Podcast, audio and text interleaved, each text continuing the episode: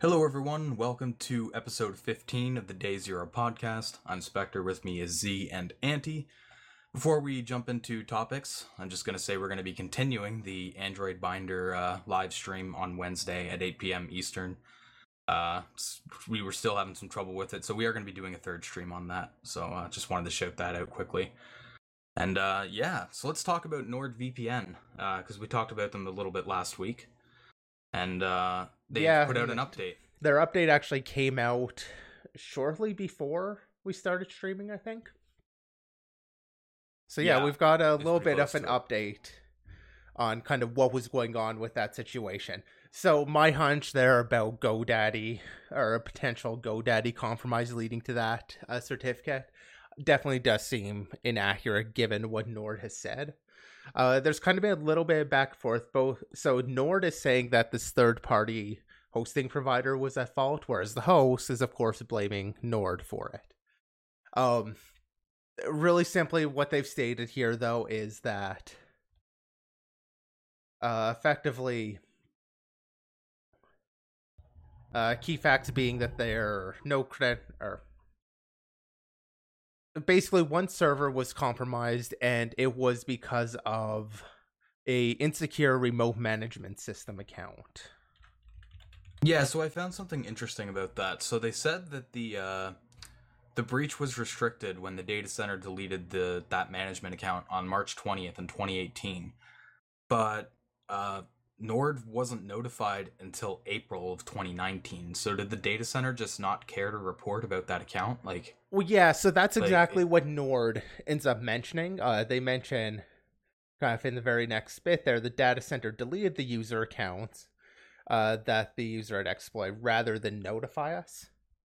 So yeah, it does sound like um, that's pretty much exactly what happened. The host just you know didn't think it was important to let them know that this compromise had happened. Now the host indicates that um I'm sorry, I don't have the link to pull up the host response, but they indicate that this uh, security issue, I all the detail we really have is from Nord here. That's an insecure remote management system account. So it sounds like, you know, maybe default credentials or something. Like some sort of default account was added. Um and so the host thinks that Nord should have been the one to either remove that, um, although Nord indicates they weren't told about its existence. Um, I think it kind of looks bad, assuming you know Nord's being truthful here. I have no reason to think they're not, and that the data center did delete the user account. That kind of seems like an admission of you know the data center knowing something was wrong there. yeah, Uh, that said, again, you know the data center is saying that this, you know, was Nord's fault. I'm going to say if it was something like that, you know, Nord should have been aware that such an account existed. Like if this was uh something, you know, like an ILO account or something. Uh just like some default creds, which is what this sounds like. They don't explicitly say that. It's just an insecure account. So like I said, that sounds like default creds are really weak creds. Uh, that sounds like something the data center should be informing their clients about. yeah. I mean, it sounds like they really got screwed by the data center here. Um, For sure, yeah. I- I mean, their be honest, response was to trash the server.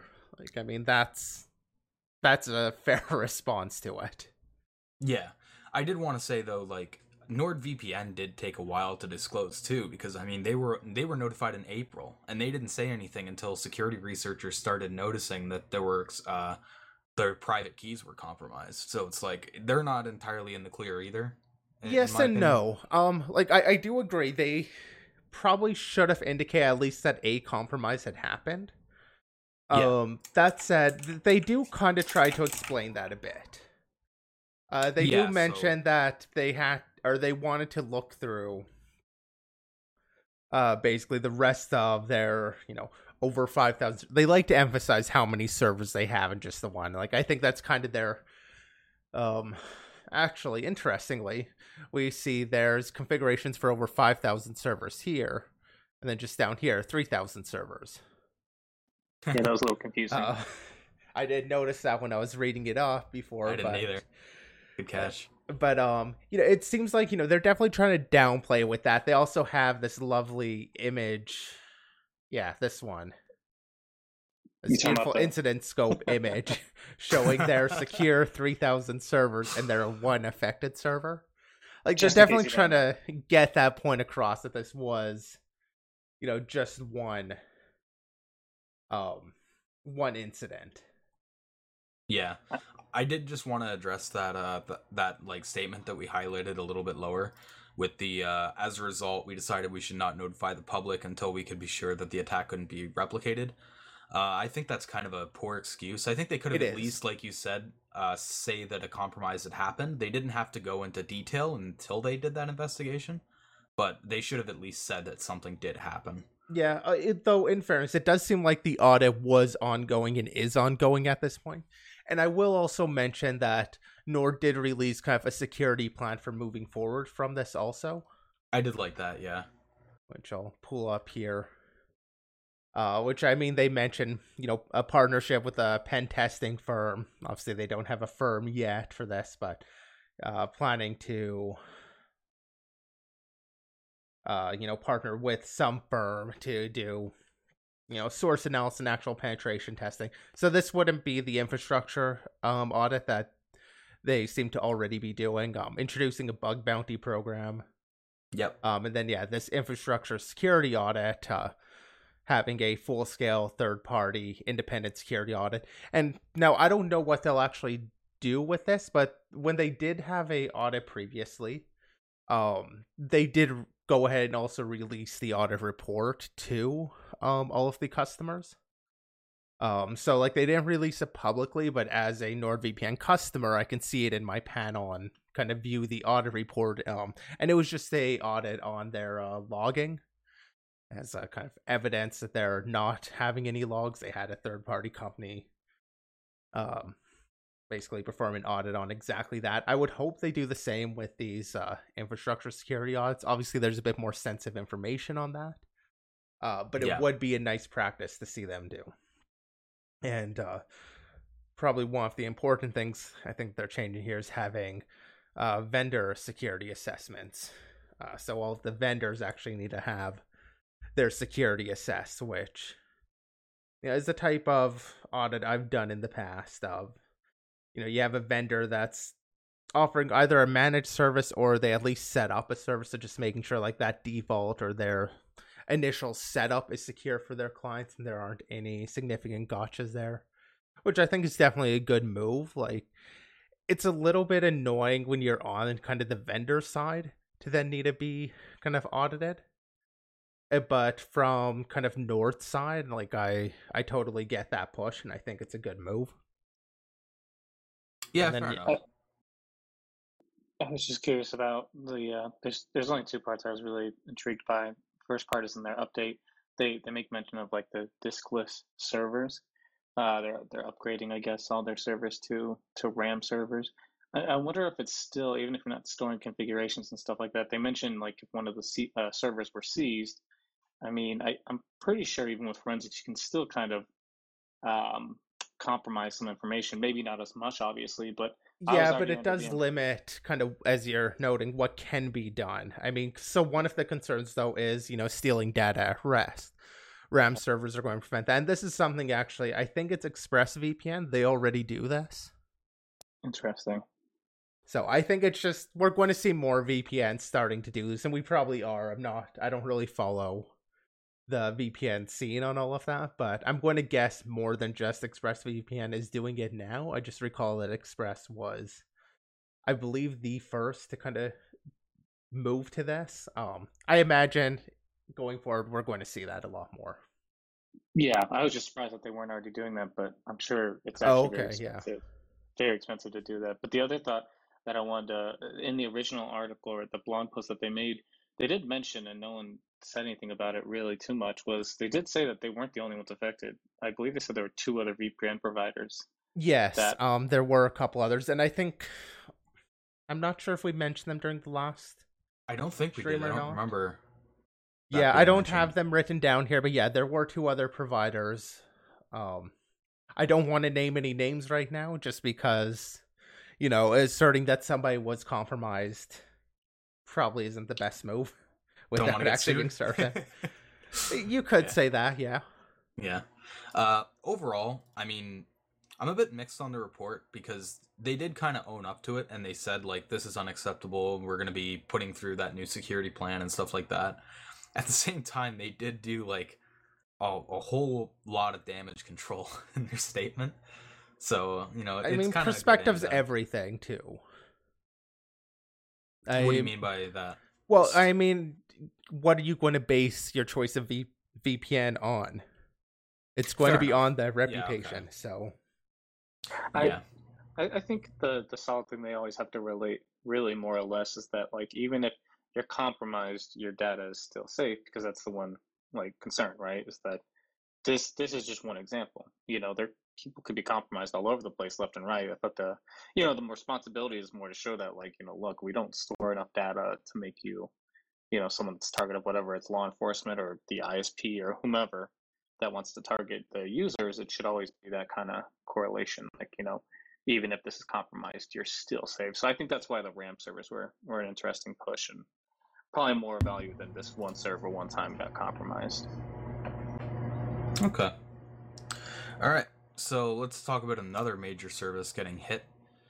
AWS got hit by a major DDoS attack. Uh, so you you brought this up, C. So I remember you saying you were trying to look at what the uh, intensity was, and you couldn't find anything. yeah, I was definitely curious on, you know, what rate they were being hit because I mean, obviously AWS is a major provider. They offer DNS as like a one of their key services. You know, Route fifty three. They offer denial of service protection as one of their services with uh I think it's AWS Shield. So like you know, the fact that they're being hit and having issues kind of seems to tell me that it's probably a pretty significant uh denial of service attack. Yeah, I mean they they mentioned that in the article too, saying that due to the size of AWS and stuff, that it, it would have to be a large attack. Yeah, but I wasn't able to find um anything that actually indicated what what the size was of this, just that it was likely massive. Um and uh, AWS hasn't put out an incident report yet for it. Okay.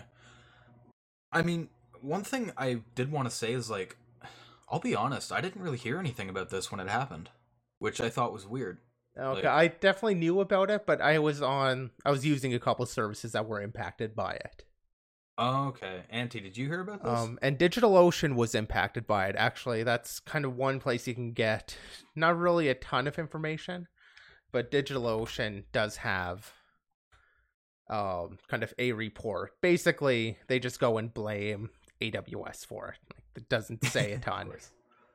Yeah. uh, but you do kind of get some some of the timeline out of their report here.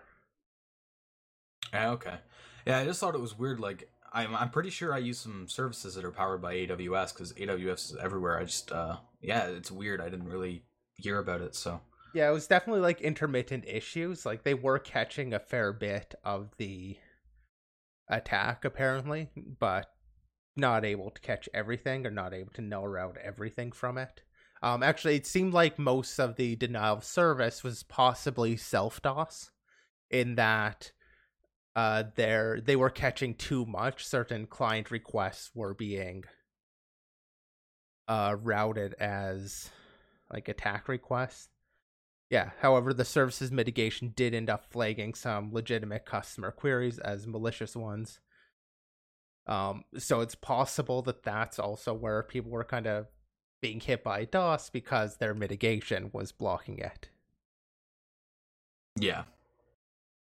All right. So yeah, we don't have too much on that. Just that it, it did happen. Uh, they say that there's going to be a full investigation, and there's not really going to be much details until that. So, uh, just wanted to bring that up. We had another data breach. Uh, Creative Cloud, Adobe Creative Cloud, seven million accounts exposed. Yeah, and interesting. This is actually the same guy that reported the uh, CenturyLink database from Yep, last stream. I was gonna say that. Yeah. I think I only really noticed that because Anti went and mentioned, you know, Bob while we were doing the CenturyLink one, and then of course I read his name in in this report. Oh wow, you remember based off the name. I just I saw like I think near the end of the uh report they state that uh, uh, these guys uncovered a few other campaigns and or uh, a, a, few other breaches in the past. One of them being the CenturyLink one. Oh um, yeah. Yeah. You mean but, you read these articles ahead of time? I'm just scanning them on stream.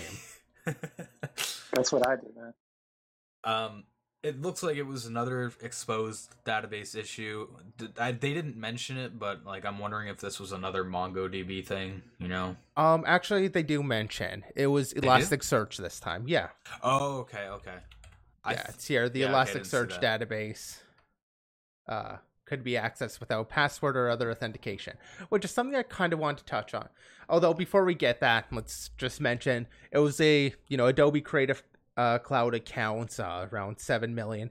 Uh, it wasn't terribly sensitive. Uh, email addresses, account creation date, Adobe products they use, subscription status, um, if the user's an Adobe employee, member IDs, country, time since last login, and payment status. So no payment information, no actual name, unless it's used in your email. Things that could definitely be used for phishing, especially that is Adobe employee aspect uh, but also stuff of kind of limited, um, limited practical like immediate use. Yeah, there's no passwords or anything that were dumped.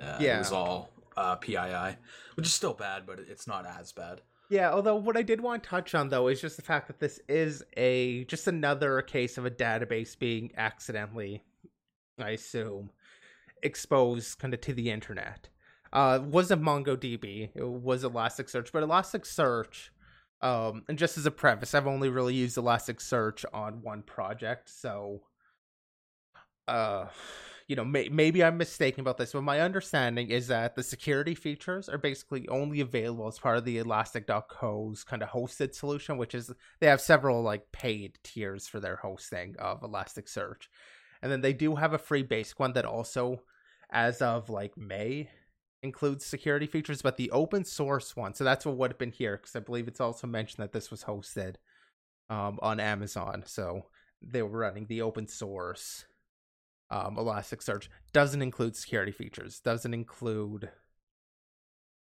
you know IP whitelisting or a user account. And honestly, I don't think. Um, and actually, I will also mention that even at the free tier uh, with their hosted one, um, it's still disabled by default. Uh, so because that, it's obviously really easy. You accidentally put this on the internet, and you know everybody gets access to it. I don't get why companies think security should be a bonus or value added feature. Like it is a value add, but I, I I just have to say, like you know, screw that. Like at least relational database, you know, your MySQL, um, or MariaDB now is I think more people are moving towards uh even Oracle and stuff like they have authentication there. I guess Oracle though isn't free. But um, you know, it, it just seems like a really bad move. And we're seeing it biting a number of companies in the ass, especially with Mongo, but obviously with Elasticsearch too. Yeah, I mean it's it's the problem with it is like companies that get hit with like security vulnerabilities for example like even just like uh, an sqli let's say you know um, you can say that you know maybe it was a third party vendor or something it, it might have been a, a harder security issue unless you were specifically auditing for that.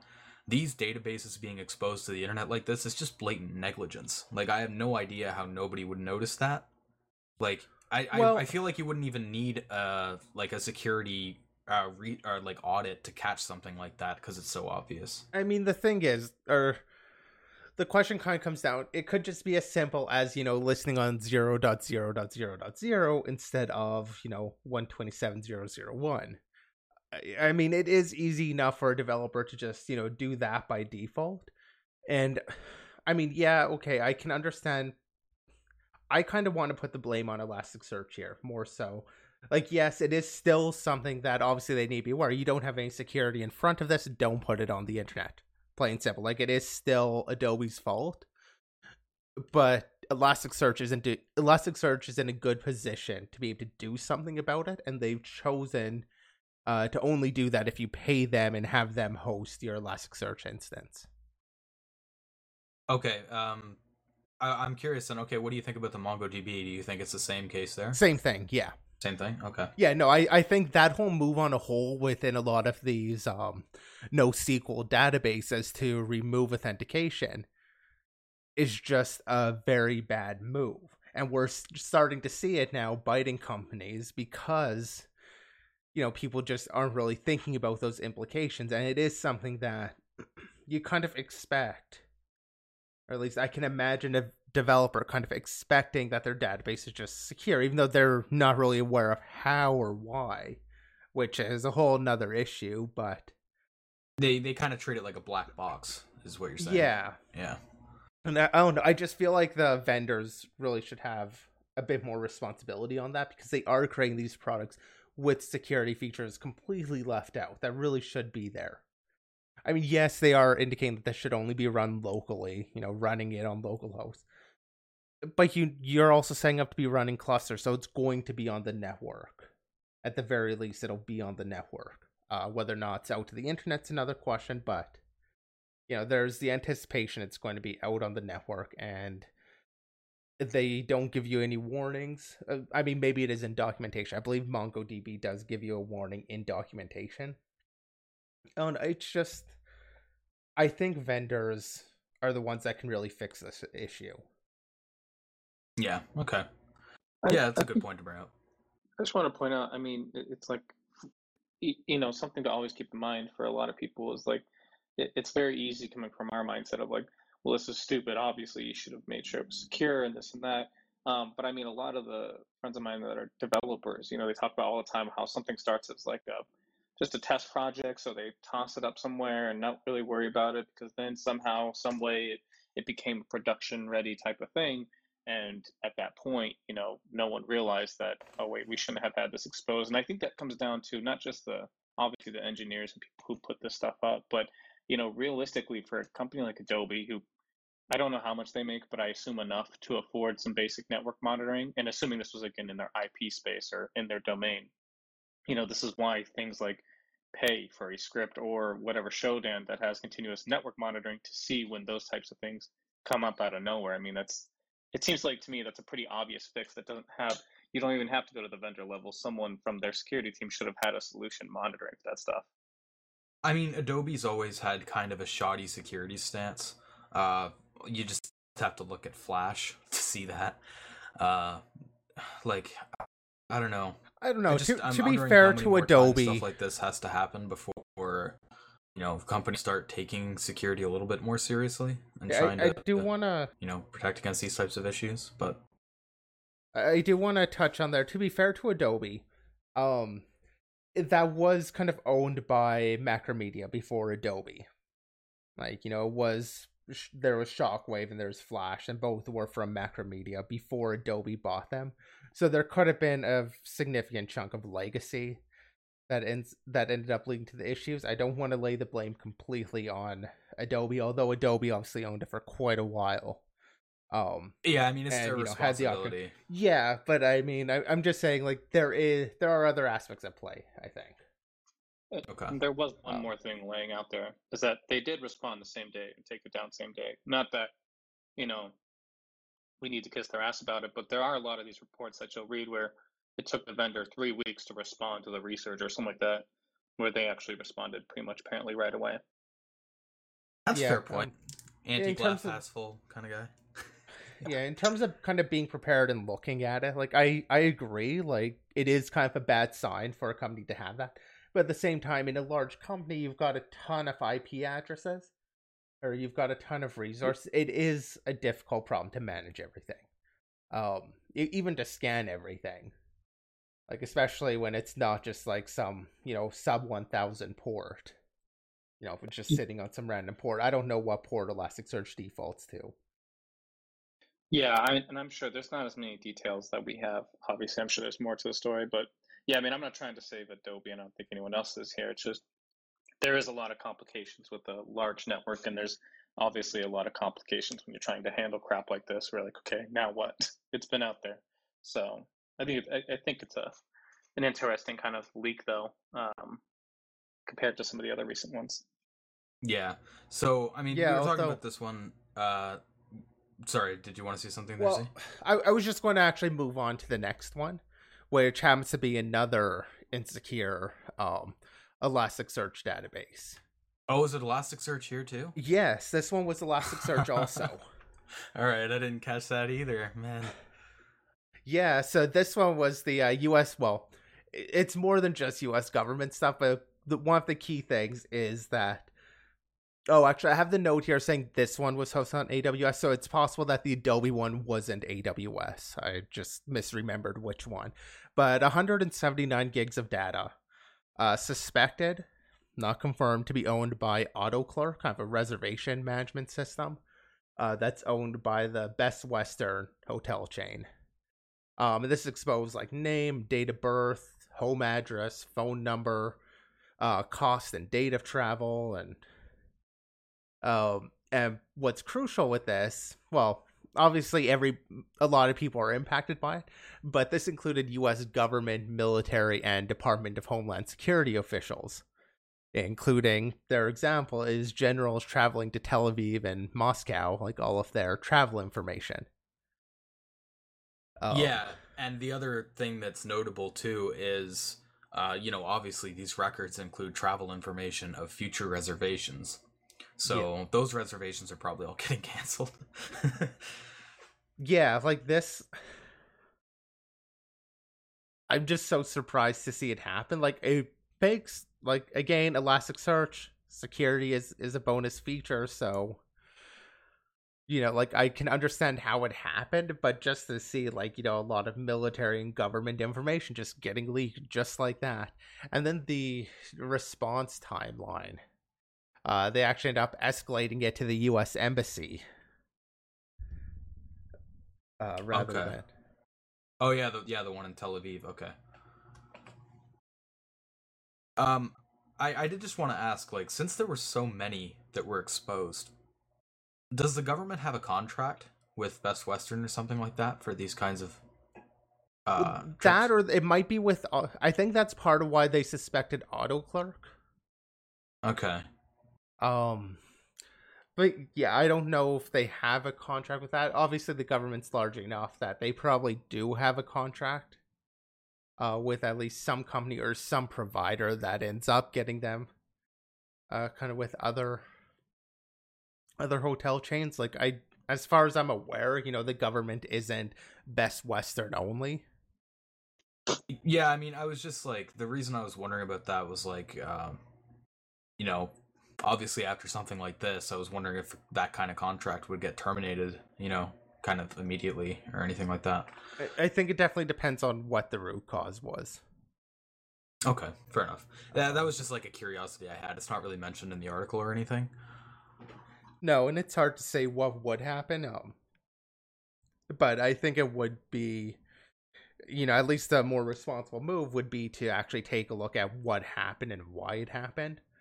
Like, you know, if AutoClerk was some third party vendor that was used by their uh, whoever they have a contract with or something, it's a little bit mo- like maybe they wouldn't cancel it. Whereas if it's used, like if their contract was with the vendor that exposes information, like if it was with Best Western or something, uh, then it kind of makes sense uh, that they would actually terminate it. But uh, yeah, I don't know. I can only kind of speculate. Okay, but yeah, like the main you know focus around the story is that it's a pretty serious, uh, you know, OSINT breach for government. Uh, yeah, like you know, you, that. could, you that could see this being out. used by terrorists and stuff like that. Like it's it's kind of crazy how much impact it has. Yeah, did they mention how long they suspected it was up for? I didn't see anything about that. Uh, I'll I'll do a quick search, but I, I didn't see anything saying Yeah. how long it was exposed. There wasn't a lot of uh, technical details of what happened, honestly. Yeah, no, definitely lacking on that. I mean, obviously there's a timeline and stuff, but uh, definitely kind of written more for public consumption than a more technical audience. Yeah. So you know, just wanted to mention that uh, that obviously happened. Uh, but talking of U.S. government, uh, there was a podcast. I mean, you know, we're we're gonna start going a bit to the light side. We're gonna start, you know, going to some good stuff. So, uh, did you guys wa- did you watch the uh, Joe Rogan Experience Edward Snowden podcast in full Z, or did you just uh, I, see? wa- like, I did sections it? watch. No, I watched the entire thing. Oh, okay, what about you, Anti? Did you check it out? I, I watched like bits and pieces, probably like thirty minutes total. Okay. Well, uh, do yourself a favor and listen to the whole thing. Yeah, I, I quite. So I've I've only watched one of, other episode of the Joe Rogan Experience. I mean, actually, funnily enough, Snowden kind of mentions the the idea you get of the podcast from the Avatar uh, is Yeah, very that's funny. different from what the actual kind of experience with the podcast is. At least with the uh, couple episodes that I have actually seen. He's had a Uh, lot of cool guests on there. Yeah. Yeah, I mean, it, I've I've obviously heard about the podcast a bunch. Like, it's a very popular podcast. I'd Um, say the most popular, probably. Yeah. it just Yeah, you know but- it wasn't really what I expected. I I was pleasantly surprised by you know this whole thing. Actually, I went and bought um a permanent record on the basis of uh this this podcast. And that's his book, right? Yeah, that's that's the book that he's uh, publicizing now. He's done a few other interviews mentioning it too. Okay. So perhaps that kind of biased me a little bit, but basically, right in response, kind of hearing Snowden just kind of candidly talk about some of his experiences uh, before he ended up. Obviously, if you're not aware, like Snowden leaked a lot of the information. Um, uh, can't I can't remember the year for some reason now. uh, Uh, it was well, was it 2000? I want to say 14. That sounds right. 2013, 2014, somewhere around there. Yeah, basically about a lot of the government spying stuff. He's the guy that went over to Russia and all that. But, you know, hearing his story, just kind of candidly talking about his time when he was working, you know, with CIA, when he was working uh, NSA, and like how he got into some of those positions. Just that very candid discussion over his experiences. Yeah, so Uh, there was nothing like uh, you know, earth-shattering in the interview, like nothing he hasn't really already disclosed, but it was it was like more of a personal take and I I kind of liked it. Yeah, I quite like that. Though there was kind of the one point or one thing he did say a few, you know, pretty poignant things, but um at least one of the things that I know stuck out to me and when we talked about this before the show, you had mentioned or you had called out yourself where he talks about their kind of being if there was a button on your phone that said do what I want but don't spy on me, you would press that button. Um and I've actually kind of got the section here queued up to play. Um I am going to play this at uh 1.25 speed just to get through it. it's a few minutes long but i was hoping we might be able to discuss that a little bit Primary Yeah, threats fair enough. Uh, bulk so do you want a three, two, one it, uh, just so we Um, can sync it up? i actually already started it but uh, Okay, uh yeah fine. let me um so i'm actually starting at 235.12 Okay. Actually i will just refresh the page and go at 10 in three, two, one. Your primary threats are these bulk collection programs. Your primary threat is the fact that your phone is constantly squawking to these cell phone towers. It's doing all of these things because we leave our phones in a state that is constantly on. You're constantly connected, right? Uh, airplane mode uh, doesn't even turn off Wi Fi really anymore, it just turns off the cellular modem. Um, but the whole idea is we need to identify the problem. And the central problem with smartphone use today is you have no idea what the hell it's doing at any given time. Like the phone has the screen off, you don't know what it's connected to. You don't know how frequently it's doing it. Uh, Apple uh, and iOS, unfortunately, makes it impossible to see uh, what kind of network connections are constantly made on the device and to intermediate them. Going, I don't want Facebook to be able to talk right now. You know, I don't want Google to be able to talk right now. I just want my uh, secure Messenger app to be able to talk. Uh, I just want my weather app to be able to talk. But I just checked my weather and now I'm done with it, so I don't want that to be able to talk anymore. And we need to be able to make these intelligent decisions uh, on not just an app by app basis, but a connection by connection basis, right? You want, let's say you use Facebook because, you know, for whatever judgment we have, a lot of people might do it. You want it to be able to connect to Facebook's content servers. Uh, you want to be able to message a friend. You want to be able to download a photograph or whatever, but you don't want it to be able to talk to an ad server. You don't want it to talk to an analytics server that, that's monitoring your behavior, right? You don't want it to talk to all these third party things because Facebook crams their garbage uh, into almost every app that you download, and you don't even know what's happening because you can't see it, right? And this is the problem with the data collection used today is there is an industry that is built on keeping this invisible. Uh, and what we need to do is we need to make the activities of uh, our devices, whether it's a phone, whether it's a computer, whatever, uh, more visible and understandable to the average person and then give them control over it. So, like, if you could see your phone right now, and at the very center of it is a little green icon that's your, you know, handset or it's a picture of your face, whatever. And then you see all these little spokes coming off of it. That's every app that your phone is talking to right now, uh, or every app that is active on your phone right now, and all of the hosts that it's connecting to. And you can see right now, once every three seconds, your phone is checking into Facebook, and you can just poke that app, and then boom, it's not talking to Facebook anymore. Facebook's not allowed. Facebook's speaking privileges have been revoked, right?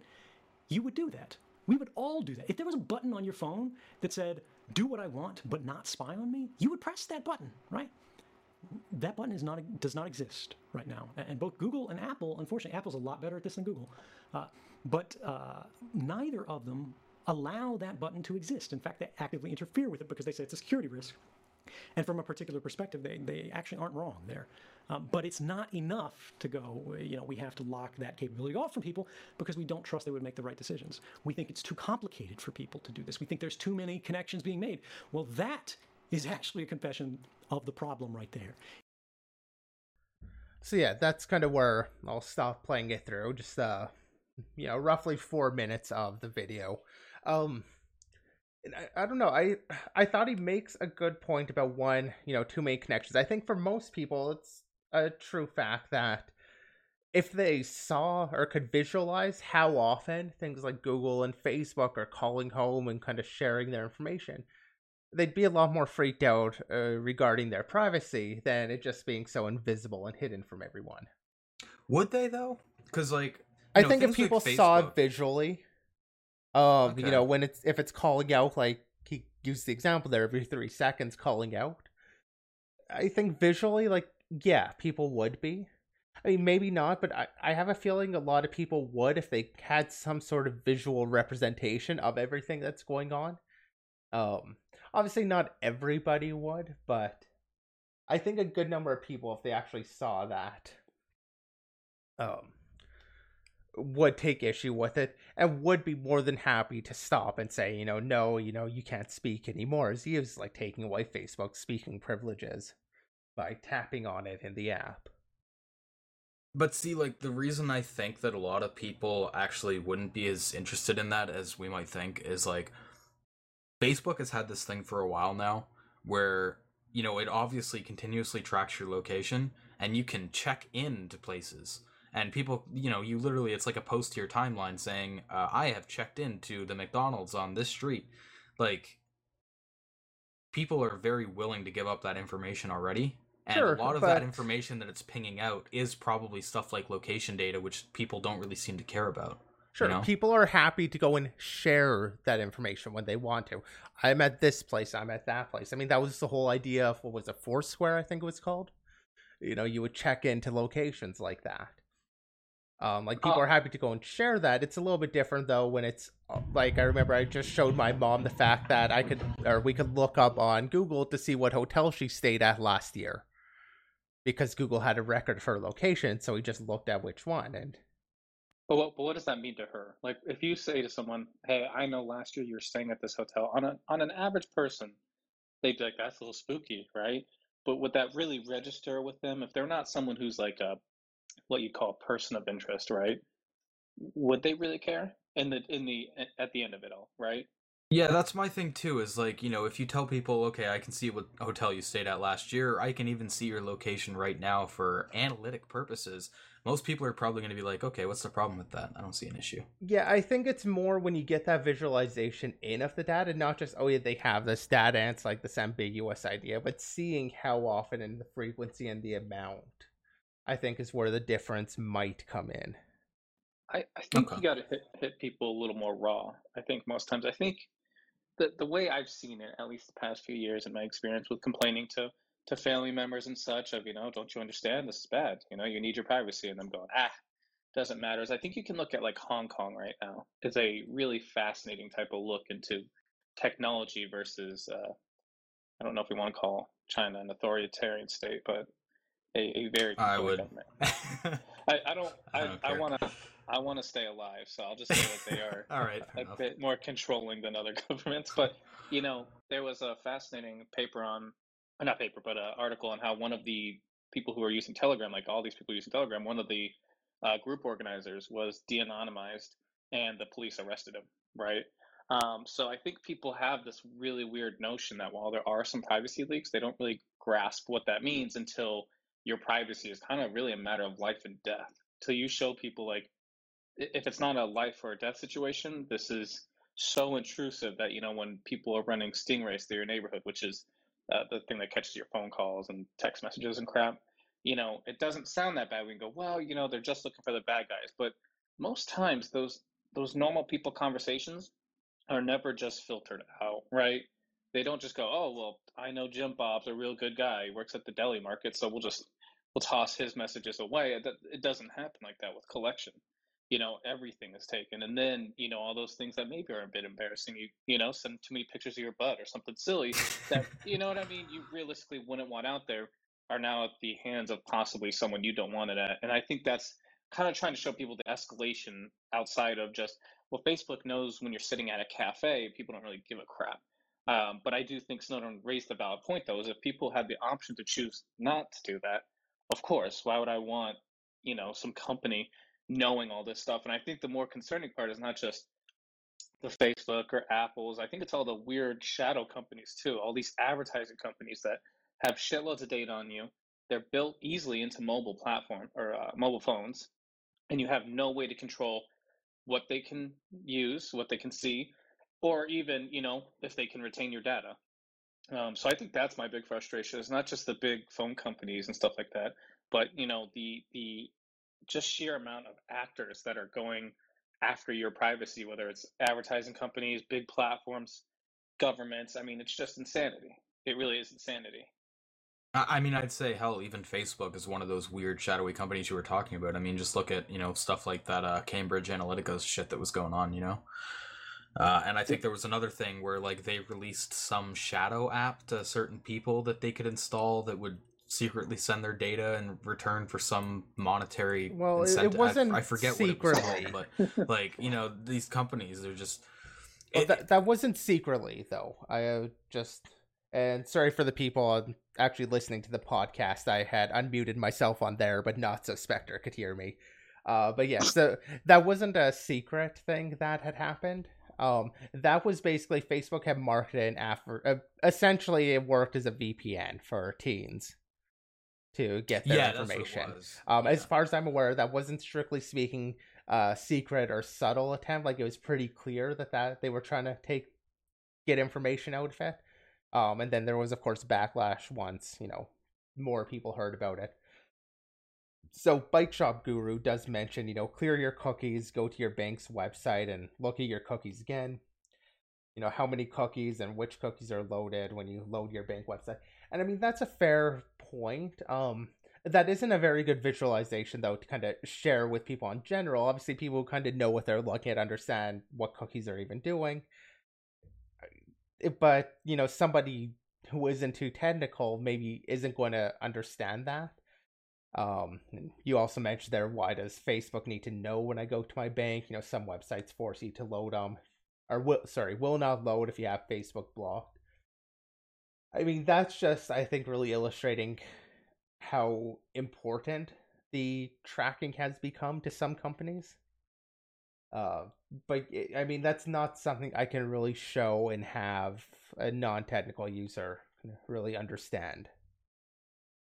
I mean, he, he did raise a really fascinating point that even a non-technical user I think could understand is that, that like even when you change your uh, SIM card, right, you're still very attributable to that phone, right? So even if you switch that out and you get a new phone number, you can still very easily, right? And obviously for sometimes not nefarious reasons, if you download a a phone app, you know, and you want to retain access through your phone, you know, a lot of times, of course, you wouldn't want to change too much. You want to still be able to say, I'm the same person, I just have a different number. but I would say, I, I, I still think it's, if you go and show people the things that are, you know, and Snowden, I don't know if he touched on it. I'd, I'd be interested if he did, is the things that aren't just like crazy nation state surveillance, but like, again, talking about the private company, look at all these weird, um, you know, retail outlets and other types of places. I think like Target does it, where they have like Bluetooth that is constantly scanning to see who's walking where. I think even using Wi-Fi to see like where you walk in a store, what things you stop at the most and wait, and then go and plug that into well we know this phone every time it comes around it seems to really enjoy going to the you know beer section or whatever um, and then being able to relate that information to like who you associate with right so then they can go and say well i can determine relationships off of who you're around constantly what you shop for what you do like it and it's really just i think it's just creepy and i'm getting a little too ranty but uh, anti-ranty but I, I, would mean, say it is creepy though. Like, there's, I think the classic example of that is I want to say Target had sent like a uh flyers to some guy's daughter about either like a newborn or like pregnancy related uh before That father sucks. actually knew oh yeah. she was pregnant. But you know about that. the store knew that. And i want to say it was target. I may be mistaken about that but that was just you know through some of that tracking. I don't remember all of the details so i'm not going to attempt to say you know exactly how they knew uh, but that was one of the examples that i remember actually having covered back when i was in the university in my information security class as we talked about that case in particular Yeah, I, I do I, did just want to touch some on something you said there, Anti, about the tracking of uh, devices, even after you've changed your phone number, your SIM card, and stuff like that.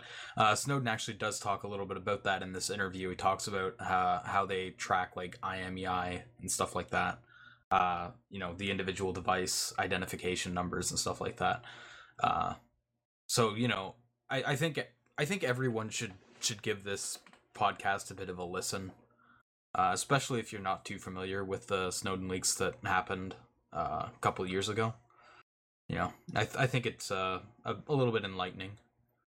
Perhaps. I mean, I think it definitely plays to the people who already know, who are kind of listening to hear Snowden on something. Um, It does, but it's I mean, definitely it- more I'm not sure it would be my go. Like, I don't know what my go-to recommendation would be for kind of just somebody who isn't uh, too aware on the privacy side of things. I'm not sure, just because this does kind of ramble a bit on other um, adjacent topics. I mean, it's fine for something like it's it's very easy to listen to, and I quite enjoy listening to it. It's just you know if you're trying to expose somebody to somebody non-technical to that privacy aspect, yes and no. Like I, I'm not saying it's a bad choice.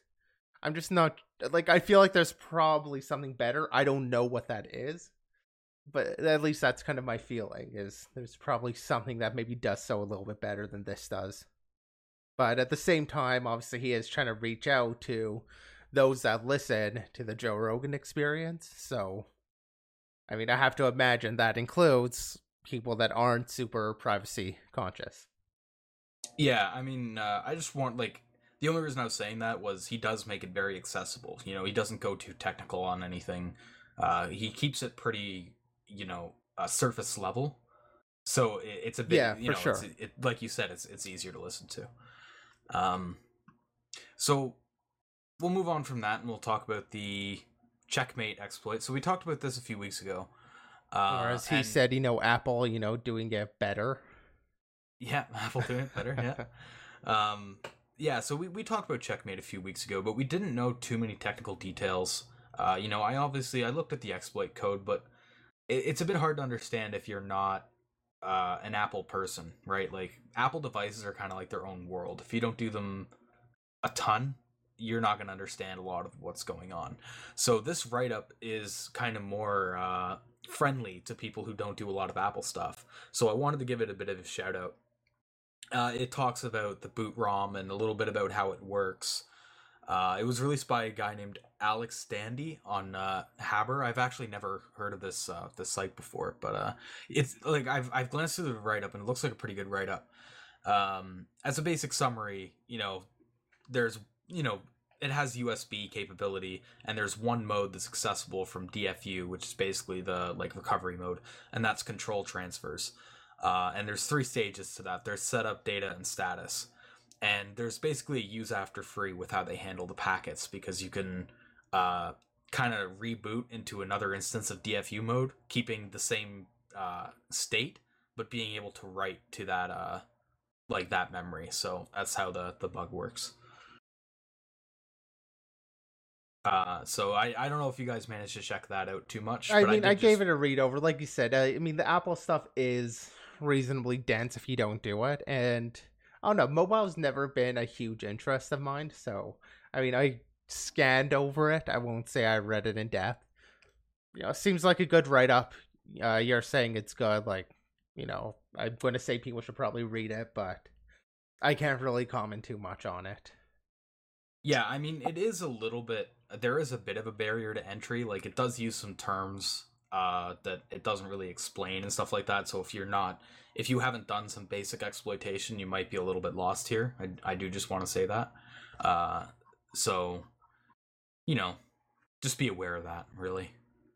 I mean, I'm, I'm pretty stupid, but I, I, I get, I think, the gist of it. So, you know, and I, I think you're right though. This, this was, I didn't read the full thing, um, because it does get very, very deep. I think at one point, uh, especially I wasn't very familiar with like DFU related to Apple and all this craziness. But I did want to ask, since you may know more about the Spectre or maybe Z even, um, you know, I, I heard people talking about now that they have this. Um, oh man, I'm having a brain dead moment. But like, there was something they could make now leveraging this, right? Was it to uh, boot whatever you wanted onto this, or what is the full implication of this? Obviously, it can't be patched, right? I, I think most people gather that. But what is the full usability of this? I mean, the main thing is you have you have access uh, in the boot chain, and what that kind of grants is, you know, it's not persistent, at least not yet. Uh, but you can boot, you know, your own kernel image, stuff like that. Uh, you can boot with uh, flags set that after the device is booted, you can't change them, and that unlocks like a lot of debugging capability and stuff like that. And you can overwrite some like uh, interrupt vectors. So what makes that uh, use like why that's useful is for a little while now, iOS devices have had something called KTRR, kernel text read only region. Uh, it used to be called kernel patch protection, but now it's like hardware enforced, and it's it's pretty difficult to get around. And it's basically a protection so that even if you get uh, like a kernel exploit, you still can't patch the kernel because there's this you know hardware check running every like so many you know seconds or whatever it is or not seconds probably like milliseconds and it's checking the kernel's integrity. So one thing you get with something like checkm8 is you can overwrite that vector entirely and just disable that feature. So you don't have to rely on data only attacks anymore for like jailbreaks and stuff. You can just go straight for the kernel text so that's like that's one of the implications on that. And i did actually want to bring something up around that because uh i'm just trying to find it now. I think it was actually on project zero uh, but there was somebody who today i think released a kernel debugger uh, based on uh, checkm8. It's called ktrw and uh, I'll, I'll bring it up on the on the stream. Uh, let me see here yeah so october 28th so this was just published today. So this is a good example of what you were talking about asking like you know capability wise what this is capable of. This is one tool that's been released by uh, brandon azad of uh, project zero for doing kernel debugging and stuff like that. So it, it opens it up to more research as well which is another good point uh, both for you know good actors and bad actors Inter- Was this how long ago, or how long after when they released all those iOS uh, vulnerabilities was this? uh, which which vulnerabilities are you talking about Oh, never mind. It says here the, on June 16th, I discovered that the A11 SoC, blah, blah, blah. I, I just remember them releasing and It looks like maybe the, I thought they released like a big old list of iOS vulnerabilities um, not too long ago. But maybe I'm just misremembering that. Okay, so I, I think I know which ones you're talking about. So this this boot ROM issue was actually fixed a few years ago. Uh, I think it was fixed two years ago. Uh, axi0mX actually found the bug through patch diffing, so it's not like a a zero day. But the problem is because it's a chip issue, uh, like it's in the boot ROM, uh, it affects almost all devices except for the very newest ones, like the uh, iPhone 11 or whatever isn't affected, but like almost every version before that is. So it's not a zero day, but it still affects a lot of people because most people don't upgrade their phones until every two years. Um, one thing I will say on that though, as an addendum, is you know it's not a bug that can be hit like remotely or anything. It you know this is mostly for people who would want to compromise their device to do something cool with it. It's not really an attack vector for malware or anything like that. I'm excited. I'm I'm ready for a new jailbreak. That's all I know. I, I haven't done that since what 2011, 2010, somewhere in there. I remember Cydia and all that. So I'm kind of excited for maybe a new wave of jailbreaking. You this know? this is the first boot ROM bug that's been released in a decade. This is the first like exploit of its kind in a decade, which is crazy. So yeah, I mean, there's throughout probably the rest of the year, you know, there's going to be a lot of really cool releases related to this uh, that I think uh, we may want to bring up for people interested in iOS research. And uh, you know, this is one of many the the KTRW uh, release here by Azad. So I did just want to bring that up. So did you guys have anything to add, to add on with the uh, checkm8 write up? No, you I noticed that I didn't. No. I think we can, you know, move on to. I I don't even know how to go and transition into this one there, but uh, the cache Yeah, it's a bit of a poison denial of service. Yeah, I mean, there's there's no easy link like about Apple or something to. Well, I guess you know Amazon also starts and Amazon or also starts with A, and I'm sure I can come with something there, but uh There you go. but yeah, so the gist of this, it's I think this was kind of a fun little attack. Um it takes advantage of uh cache poisoning, as you can probably guess by the name. Um it takes advantage of different uh, requirements between the cache server and the origin server uh to kind of create a request that will go through the cache but will result in an error on the actual origin server. Um, that ends up getting cached by the cache server. So then you know everybody that goes to request that same page a little bit later gets us cached error and can't access whatever the actual content is that was wanted. Um and just kind of a really quick side note one interesting thing about cache poisoning is that it's a way that you can abuse issues that usually seem somewhat ex- unexploitable. So you know issues that require modifying certain headers like you know i- i- one example might be like a user agent that gets reflected in the page and cross-site script you can use cache poisoning to exploit some of those by getting your attack request cached. Um not quite related to this just want to kind of mention that it is a bit related just in general with cache poisoning.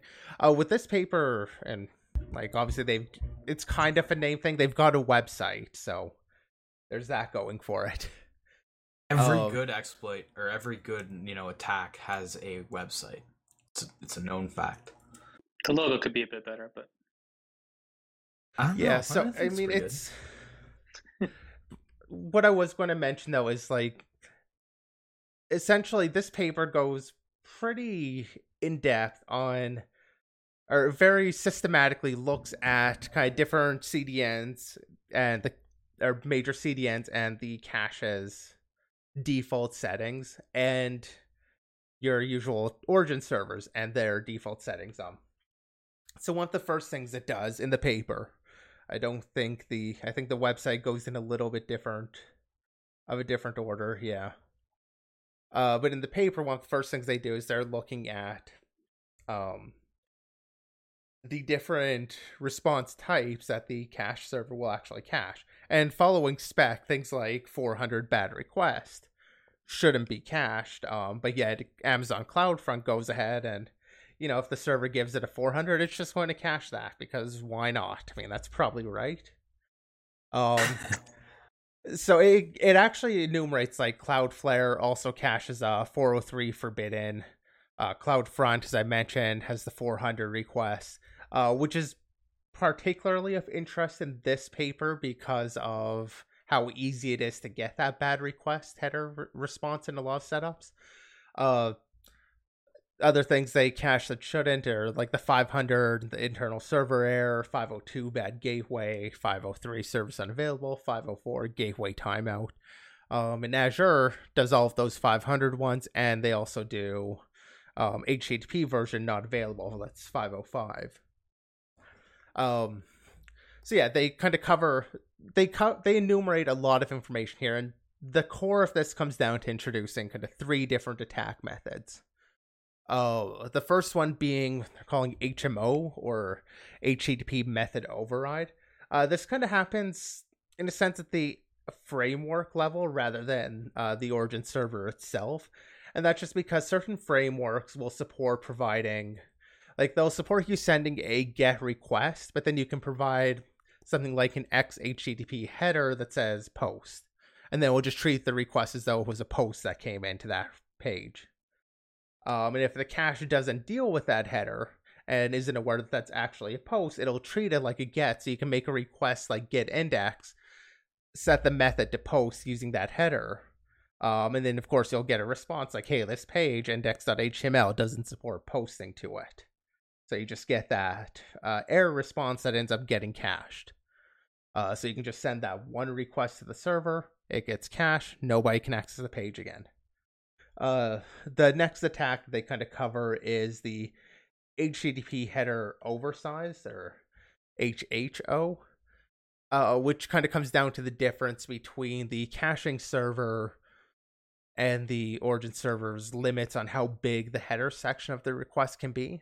I guess the default is for around 8 kilobytes for many web servers, like Nginx will support like 8 kilobytes, whereas CloudFront, as one of their examples, uh, has a limit of 24 kilobytes.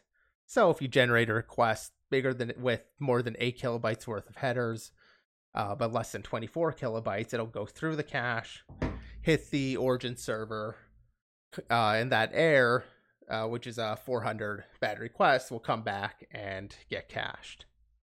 Uh, so again, it, I mean, th- it's all fairly easy to understand.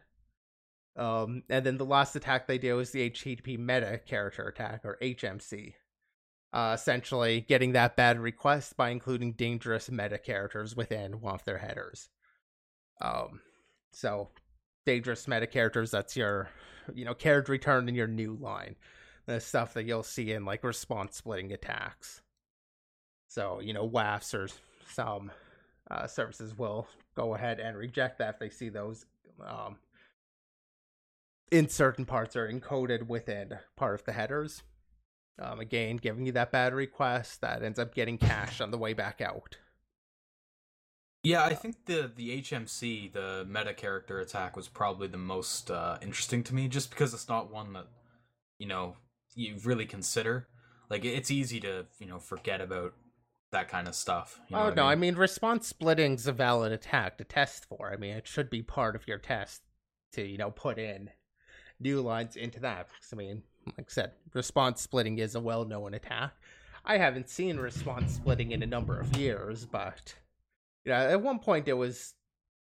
I won't say popular. Like I don't think it was ever like OWASP's top ten or something.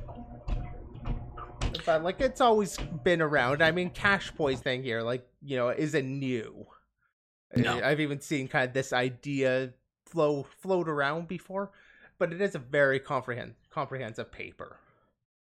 Yeah, I mean, I- I think I probably found the uh like this page. I didn't read the paper. I, I read the like the more, you know, uh f- eyes friendly report that we're showing on this on the stream.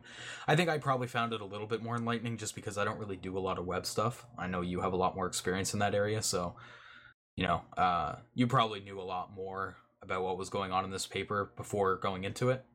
So, you know, I, I Yeah, probably I- found some things interesting that you're like, oh, I knew about that 10 years ago. yeah, fair enough. I mean, like I said, it's not cache poisoning itself isn't a new idea, uh, but this is these attacks are all very simple, very straightforward, very easy to get working. hmm I mean, that's what's kind of novel here. I mean, the attacks themselves, they're being enumerated. It's being say like using this to do that. That said, I believe from the paper, the only server that actually, um, that actually cached those four hundreds was uh, Amazon CloudFront. Boy, they, they We're were really right taking down Amazon to Good lord. task on this uh, podcast, man. Um, I kind of want to validate that, but I don't have the paper. I guess it is loading in, in the browser here, but it's. Uh, we can't do our usual magic on these shares. Uh, yeah, that's so I've got it kind of up on the stream though. 16 kind of- pages. Wow, that is a pretty long paper. Yeah, well, this is particular. In particular, they're going through kind of the different error codes and the different caching servers and seeing, you know, what caches what. And yeah, so that 400 bad request is only by uh, CloudFront. Okay. Nothing else is caching that, and a lot of these are causing um 400 requests. So I mean, it seems like a simple solution for Amazon is just going to be don't cache 400 responses, which I mean by spec shouldn't be getting cached. Um, any of these that you see with kind of the red uh, indicates that it's uh, caching something that shouldn't be cached. Okay. So, oh, okay. I was about to say, why didn't they put it on the 400? But they did. I just, uh, I'm a little blind. okay. Yeah. So they, they do have it there. But yeah, I mean, obviously, CloudFront is pretty heavily used. I mean, that's Amazon, like all of their service stuff ends up, you know, hitting CloudFront. Okay. Uh, like you- they could use you that- Just quickly summarize what CloudFront is, because I, I don't know too much about Amazon's like infrastructure. CloudFront stuff. is basically their content delivery network. Okay. Okay. That's what I was Uh, wondering. that's like, yeah, that's just Amazon CloudFront is their CDN, uh, or their cache that you know everybody can use. Okay. All right. Yeah, I just wanted uh, clarification on that. I mean, yeah, if you're if you're not too well versed in web apps like me, you know, you'll probably find this uh, paper or this, you know, the paper or the page uh, pretty enlightening.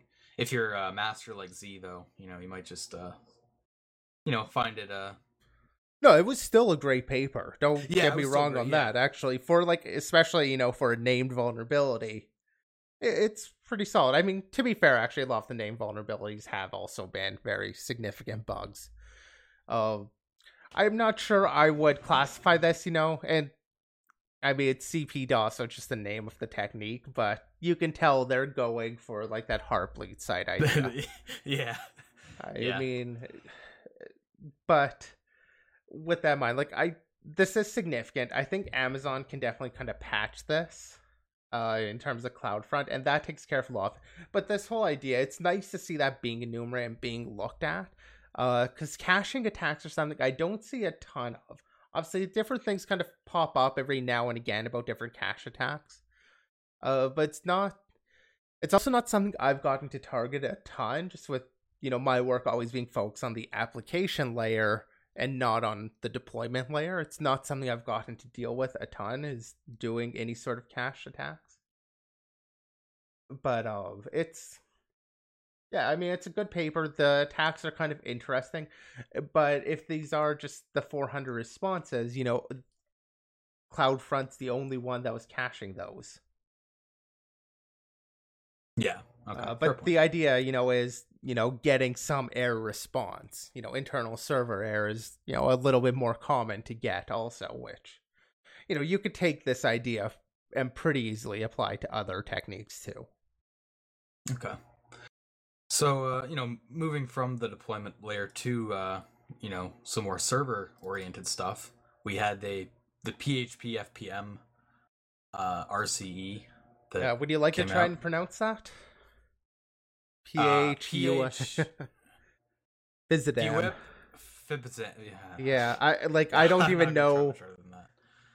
They What didn't try very hard on on trying to make a cool name for that. I don't know what they. I know there's got to be a meaning to it. There's got to be something where they like. th- There's got to be something to that name. I I don't see anything. I'm looking. I don't see anything explaining the name.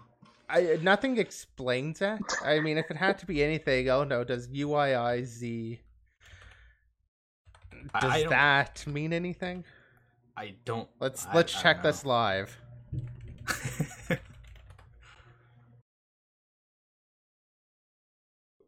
Is that maybe the author's name? Isn't that? No, Uh, I don't know. It apparently means we see in Bulgarian.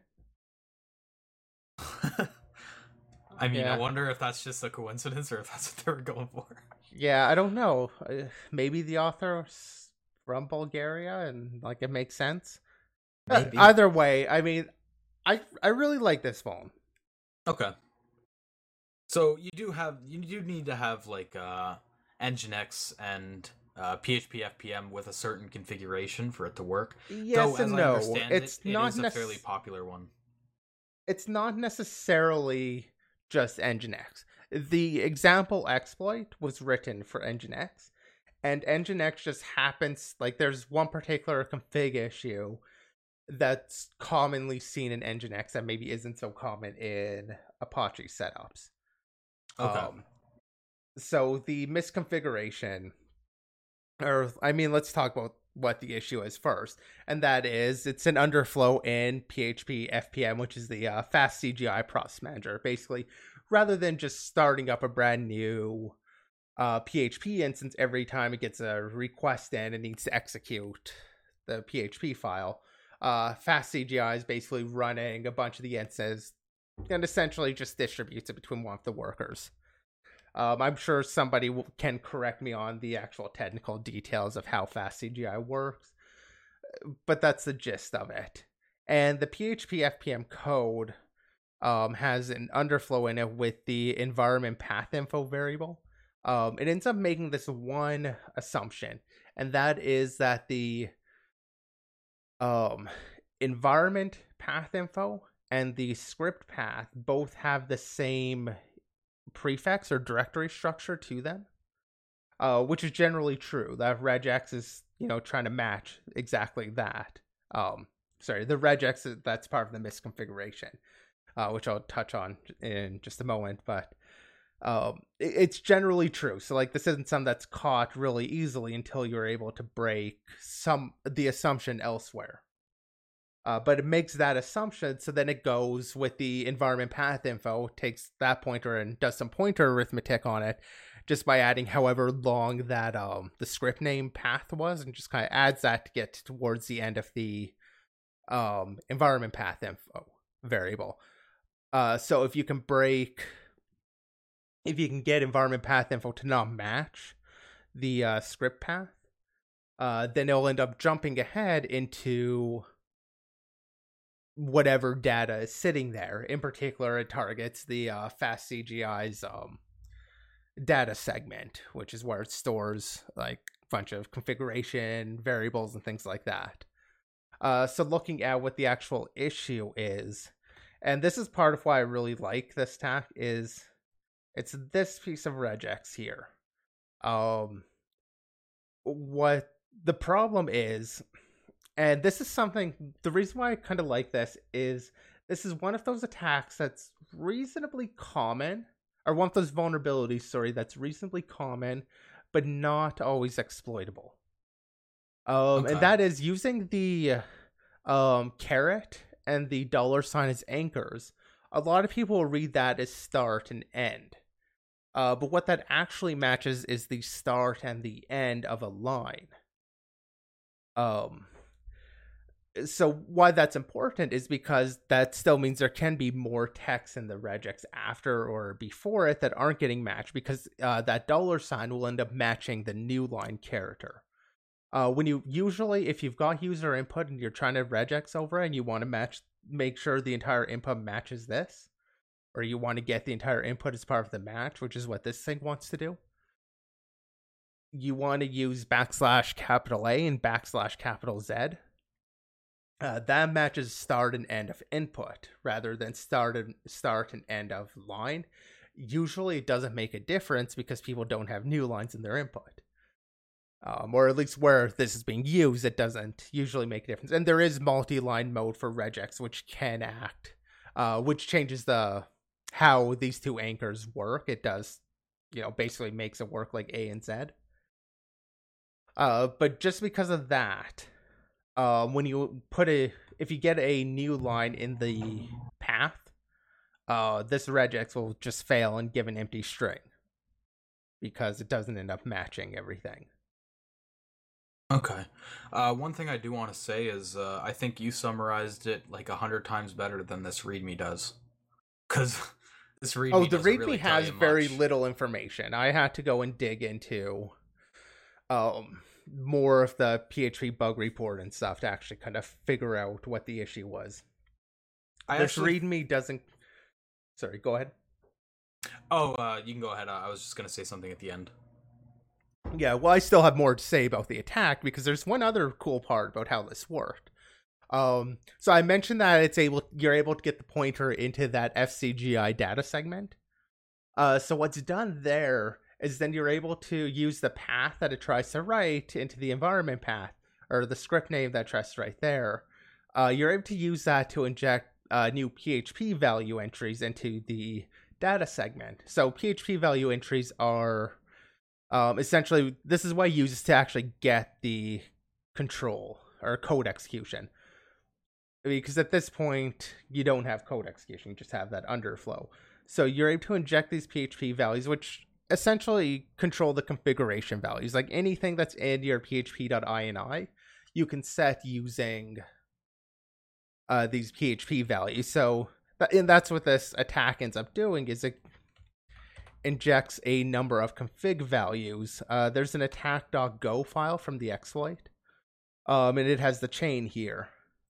So, you know, it enables short open tags, HTML errors, include path, and down here at the bottom, it does the extension directory as, you know, the short open tag equal, that just means echo, whatever the output is.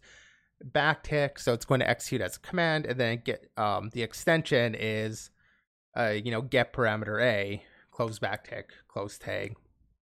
That's how it actually gets code execution. Uh, which definitely led to a little bit of uh, misunderstanding as to what this exploit did. I definitely saw more than a few people that thought, you know, somehow in PHP, if you just added a equals some command, it would totally execute it. Uh, Yeah. Which is not what happens. You have to go through this whole exploit. But once this has been set up, every request, if you do a equals, um, and a command will execute it. Yeah, so the a the a get parameter is more of a uh, primitive than it is a. Like yeah, well, it's, it's the code that's been entered. Like it could be anything. Like you can in- Yeah. insert whatever code you wanted there. They just happened to choose that as an example. Uh, but yeah, I kind of like this whole attack sequence there, and apparently this is a fairly old, well-known thing. But obviously, it requires controlling the config. If you control the config, you all like in theory, like you're assuming somebody that controls the config already has server access and stuff. So you know, this isn't really hardened and nobody really cared about it. Uh, this just kind of found a way to exploit that remotely. So I, uh, you know, after you explained it and you highlighted that chain, I thought of something that I don't think is really mentioned anywhere, and that's that uh, since you have access to the uh, PHP config, you could actually modify the blacklist to like, you know, if like the exec function, for example, is in the blacklist, you could just overwrite in the config and take that out. And then use the exec function to get command uh you know com- command execution. Yeah, you would be able to use that here if you actually had that. yeah so that that's an even more powerful attack i think because you can evade any like sandboxing quotation marks that would be in place there. Yeah, I mean, you kind of have to look this though more like the binary style attack, which is getting code at like getting native code execution. In which case, you know that blacklist really doesn't matter anyhow. yeah Um, they just just something I thought happen to use this kind of access. internal state to do it. Um, I feel like if you worked on this exploit, maybe you'd be able to actually get, you know, proper code execution, but, you know, why bother when you have this? yeah fair enough But yeah, Um, I, I thought it was an interesting tack. I wasn't a fan of the FUD that went around with it, but just, you know, seeing that regex thing actually used and just the means of getting control, I thought was really interesting. Yeah. So what I wanted to say earlier, um, and accidentally ended up cutting you off, was that I know you did. I think it was that Y Combinator post. I think you should do a like a full write up of this. I think that'd be cool. Would you be able to do like I don't know if you know I know you're busy and stuff like that, but you know I think that'd be cool if you could do a write up about it because there's not a lot of I mean, if we eventually get our it. blog going, perhaps.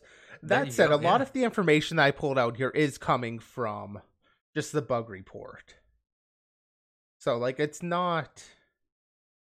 I don't know, like there's not honestly other than what you explained and your Y Combinator post, which you linked to me yesterday. Um you really, from what I understood, you really had to dig into it to really understand what the attack was. There wasn't a lot of information out on it, so I think Yeah, it's, it, it there's still a definitely took some effort. Yeah. So Um, that said, I guess uh, this is actually partially discovered by uh, uh during real world CTF. Um, so scam CTF. Just kidding. no, well, I mean they found a real Ode in PHP, so there you go, real world. Yeah, no, I'm just saying scam because like it's like a way. I think it's a way to get free zero days to pay for. it. Oh, okay, yeah. yeah. Oh, but yeah, so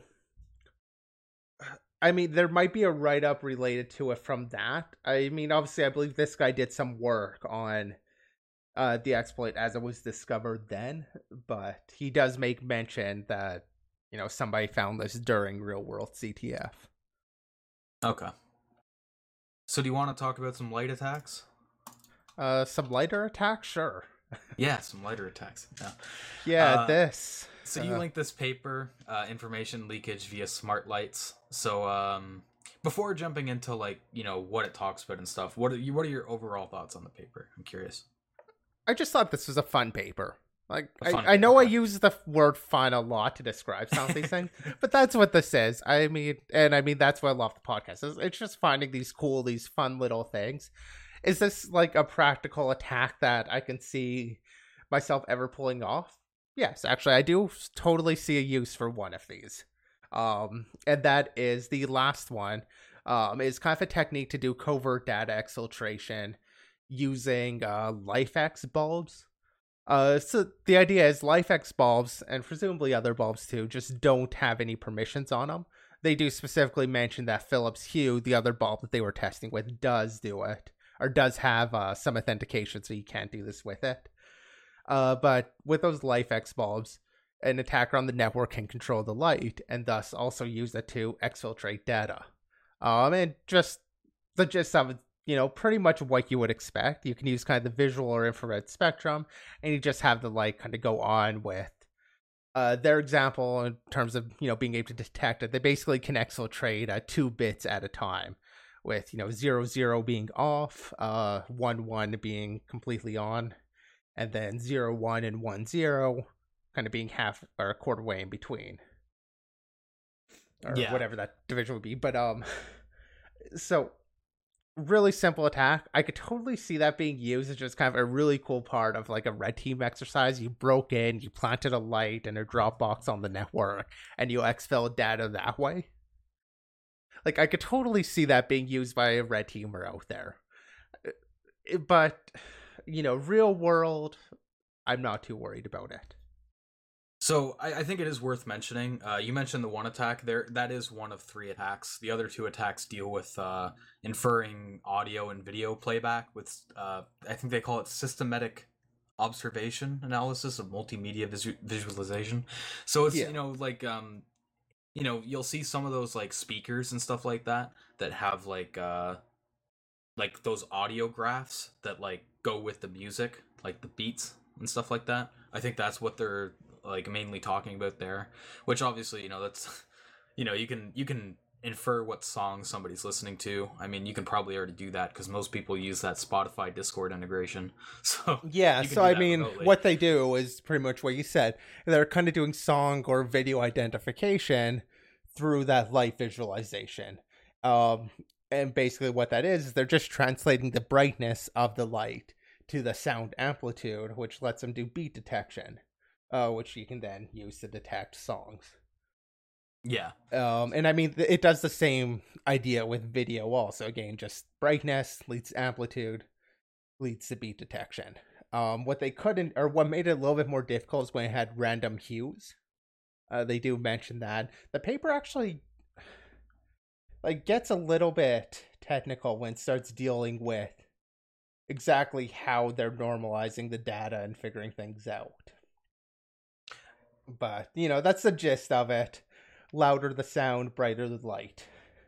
So I did I did find something a little odd with the paper. So obviously the infrared attack sounds a lot cooler than the first two attacks.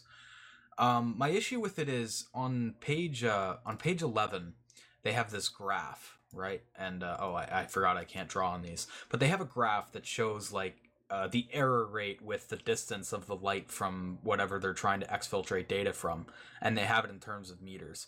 Now, they use this bit error rate, and they have like 0.1, 0.2, 0.3, and those numbers look really small. Like 0.1 is obviously a pretty small number, but you know what you have to consider is that that's a bit error level, not a byte error level. So if you go down to like where they have a text example, original text and reconstructed text, uh, that's on that's at 15 meters away. So it is a little bit far away, but you can see like there is quite a bit of errors in that reconstructed text. So, you know, I think it's worth mentioning that you know, the more like the farther away the light is, there is quite a lot of error there, even though the numbers might suggest that there isn't, because it's Yeah, at it's- the bit level. It's also You worth honestly need to be mentioning, like, closet. go ahead. Sorry, no, I was- making a stupid joke. Continue. Well, I mean, you can make the stupid joke, but I was just going to mention there that the like it goes up to 0.5, which is effectively guesswork. Because I mean, your max value for the error is one. Like that's your max error. So 0.5, when you only have a one or a zero or a 50-50 chance, and it has a 50 error 50% error rate, Yeah. Is pretty pretty much just you know the same as guessing. And yeah like i don't see this as being particularly practical at least not in this example. I mean if somebody were to work on it probably could do more. And they do actually mention some of the other related work which is just you know information leakage through optical side channels. Um and they mention um like figuring things out from like the flickering of a tv screen in another paper yeah, so they mentioned this other researcher was able to infer like the video being watched using the changing light characteristics observable through a target's window. Yeah. Um so I mean, yeah, there's a lot of errors. I imagine like, you know, if the government or somebody were to really put some effort in, they can clean that up a fair bit. There's probably easier ways though. Yeah, I mean, you never know though. I mean, obviously there are there are other techniques that come to mind for sure that would probably be more accurate, but like I said, it's just kind of fun and I like the covert exfil thing. yeah. I mean, again, like, can I see that like somebody really using that? It feels like there are other ways to get the data out for sure. But you know, could I see like somebody on a red team just doing that because they could? Absolutely. Uh, the the one attack that this reminds me a lot of is uh, you remember that HDD uh indicator light attack where they tried to exfil data by just the blinking Yes. uh, hard drive indicator. That that like this reminded me a lot of that. Like same, you know, in terms of like practicality and stuff like that. I think Yeah, it's pretty fair. similar. Yeah. yeah, that's fair. All right. So let's talk about some more practical attacks, and that is some XXE and uh, VS Code, Eclipse, other text editor or uh, code editors, we should say.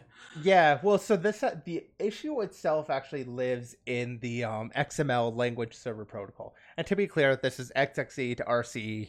Us- in most cases, because this isn't a language server, it's on your desktop. So VS Code, Eclipse, things like that, which are going to read and parse XML files. Um, in particular, this lib, uh, sorry, LSP for XML, language server protocol for XML. Um, if you're not familiar, language server is I think the idea was first kind of pitched by Microsoft, but the idea is basically pulling out a lot of those ID specific and language specific features into kind of its own little server that can be maintained by another group. So a lot of languages now will have or will maintain a language server protocol or like just the language server protocol server.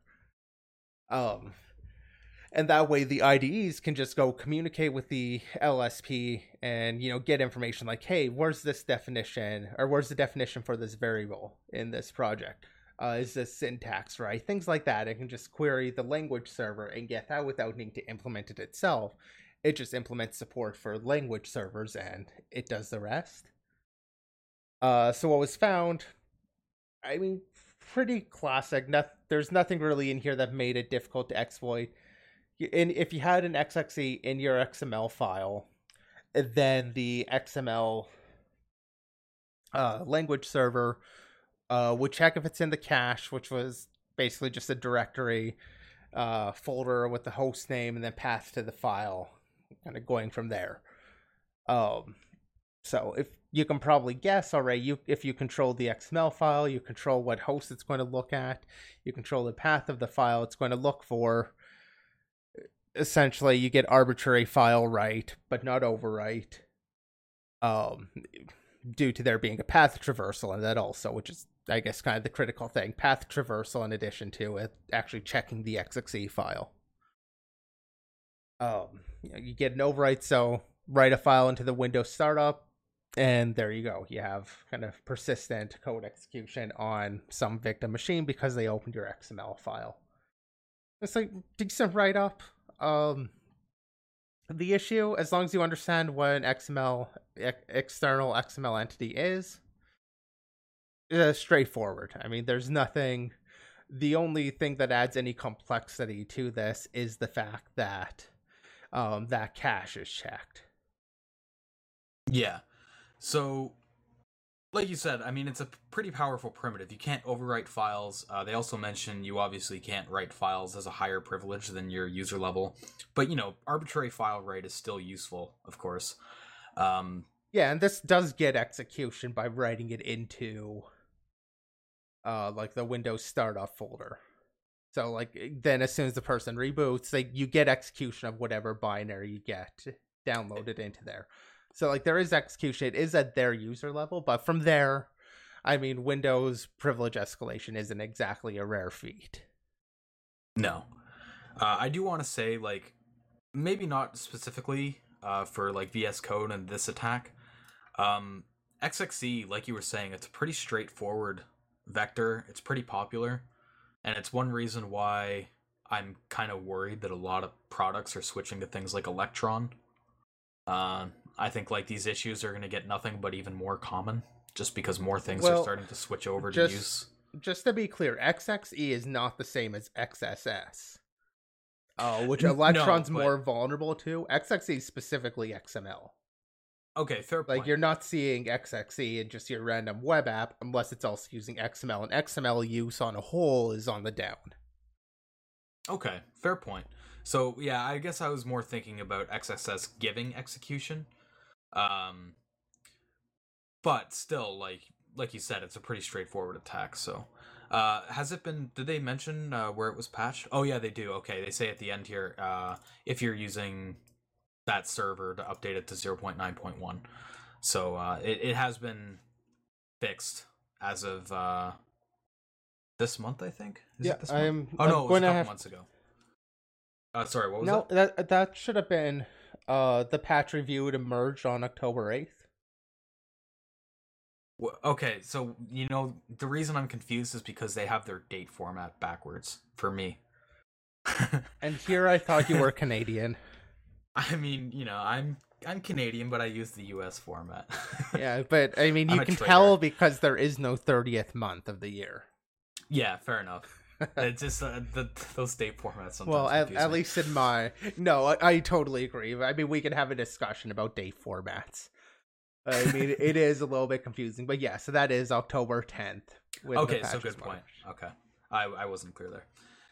All right, so you want to oh so this was a last minute topic that you brought up so i actually didn't get a chance to look at this at all yeah so i mean it's exactly what it says in the title Pwn2Own bringing ics into the Pwn2Own world essentially so they've industrial control systems right yeah or, they've okay. partnered with rockwell primarily uh looks like there are a couple other companies providing things here uh but basically they've introduced uh, the contest, five new categories, uh, control server, whatever OPC Unified architecture. They actually do describe all of these categories a bit too.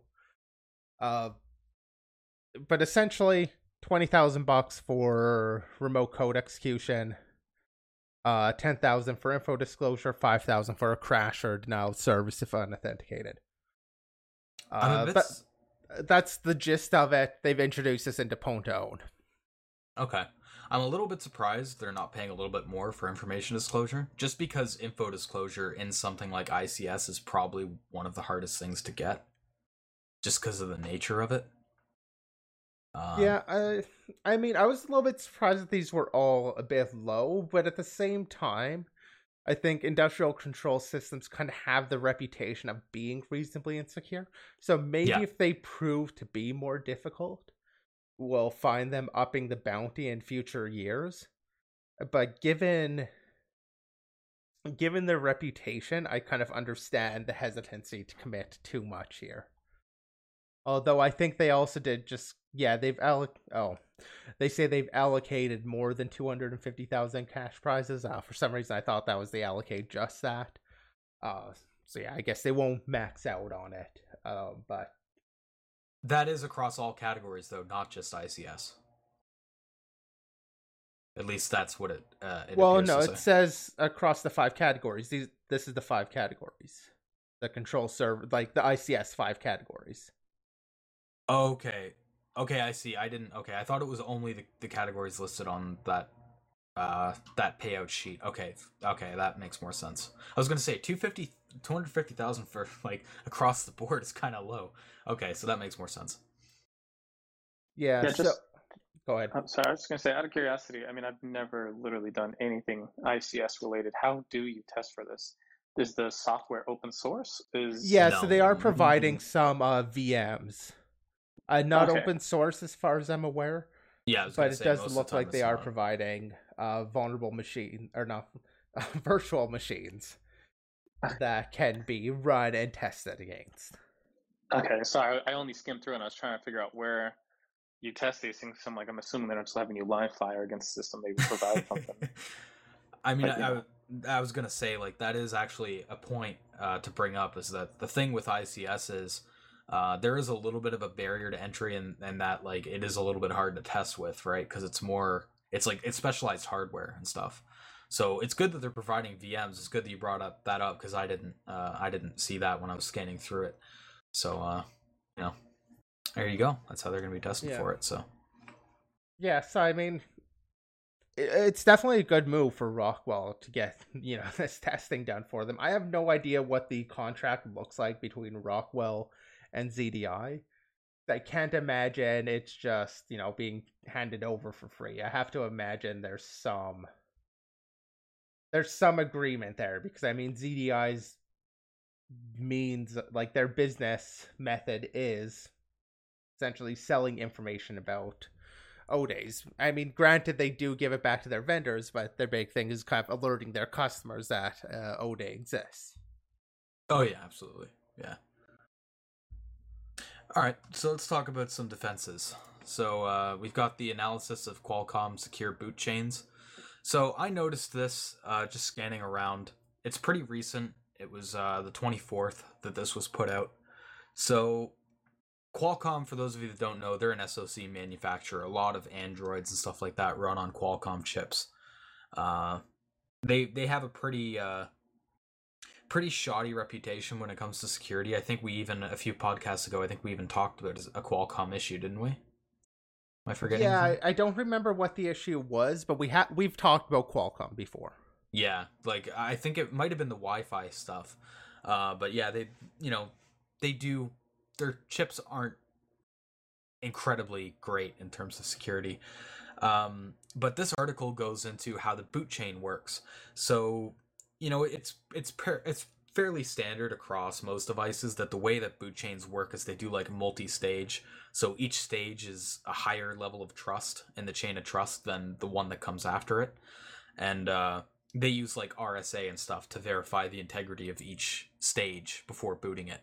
So I actually don't know a whole lot about uh, the boot stage stuff just because it is, you know, I obviously do low level stuff. I mostly focus on kernel stuff, but boot, you know, boot level stuff is even lower than that, right? You're getting into like, uh, you know, a lot lower level is what I'll say.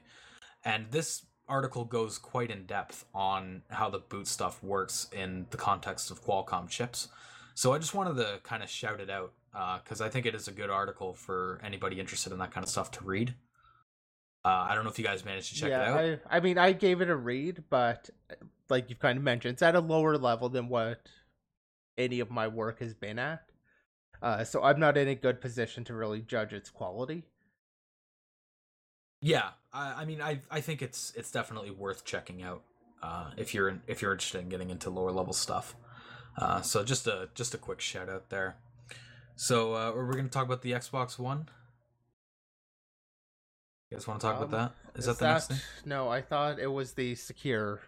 Oh yeah, it is Secure the secure core. cord PCs. Okay, sorry, that's uh, that's a bit later on. I was getting ahead of myself there.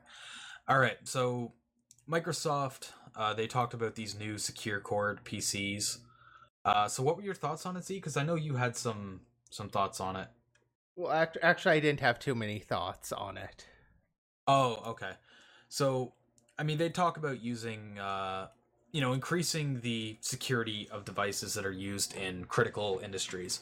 So, some of these are like healthcare, financial, government. Uh, I think that's really good because we've seen a lot of attacks over the last couple of years targeting those industries, and they get hit hard, man. Because like, uh, especially uh, medical, like health stuff. A lot of those devices, it's not easy to update them. I mean, they're uh, hit quickly, hard, stuff like that. There's just no information here about what they're doing. They're offering this secured core PC, and they're talking about what's going to offer it. They're saying it's going to validate the firmware, and they're but like they don't have any new information. Uh, this does use the um, uh, what was what were they calling it? The- Basically, this whole secure boot thing, like the SKINIT from AMD, and oh yeah, uh, Yeah, system it. Uh, system guard secure launch. yeah, Um, like you use that, but like there's no new information in this announcement. That that's why I don't really have much to say. Is there's not much new in this. Okay. Uh, well, I have a few things. So, one thing that seemed to recur a lot throughout the report is it seems that, uh, like, they talk about this trusted platform module 2. Um, they've. They're talking a lot more about monitoring, providing more monitoring access to ensure that the system uh, boot is like in, in like ensuring its integrity. You know what I mean? Um, one thing I did want to say though is while this is cool and I think it's targeting industries that really need it, um, a lot of the issues that we've been seeing are higher level issues that this won't really do anything about.